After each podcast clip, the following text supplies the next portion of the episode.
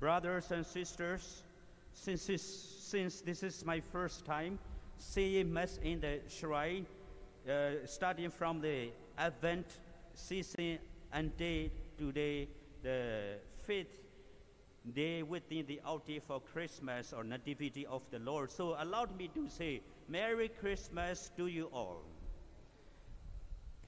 So, brothers and sisters, as I said already in the opening of the Mass, in the entrance of the Mass a while ago, that uh, we are reminded to reflect the conception, the understanding of the Lord of God, which uh, Mary and Joseph, the parents of Jesus, they, they how to go, they remind us to obey the Lord of God in the gospel of today.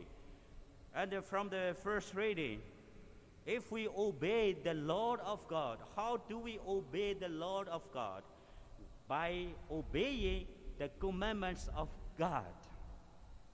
What happens to us if we obey the commandments of God or if we keep God's commandments in our life? If we keep God's commandments in our life, we live in the light. But if we don't keep God's commandments, we live in darkness. How do we live in the light and how do we live in darkness? Of course, from the first reading, from the first letter of St. John, if we hate our brothers and sisters, we live in darkness. If we love our brothers and sisters, we live in the light. Of course, the light here represents the Lord, our Savior, Jesus Christ. If we love our brothers and sisters and neighbors, we live in the Lord, in the light.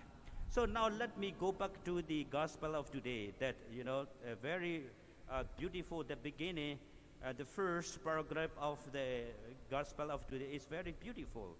Why? Because uh, uh the parents of Jesus really they are real children of God because they always put in their heart to keep, to obey the Lord of God. Why? I'm, I'm uh, repeating is this is that uh, nowadays uh, we don't even think of that there is law from the Lord. There is divine law we want to put away from our life the divine law. Brothers and sisters, always put in your life the law, the divine law in your life. Why? Because if we keep the divine law in our life, it is for our eternal life. One day we will be uh, rewarded eternal life because we are faithful and we keep the law of the Lord in our life, like uh, Jesus and Mary, uh, Joseph and Mary, the parents of Jesus. And then now let me also connect with the human law. Of course, they are also human law. It is also important human law to put to keep human law in our life. What do you mean by human law? Let's put in simple way that uh, human law prescribes orders or rules which keep our society in peace, justice.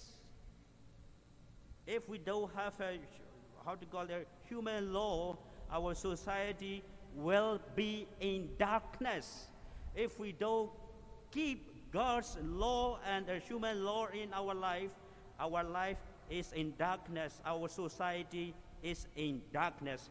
For example, let, uh, let us say the Myanmar, I'm sure that uh, I'm sure that you are aware what is happening in Myanmar. Your friends,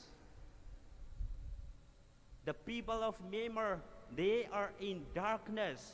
Why? Because the military junta of Myanmar, they don't keep human law. They don't respect God's law. They don't respect God's commandment. That is why Myanmar is in darkness. In darkness means in terms of economic, education, emotion, all these are in darkness. Why?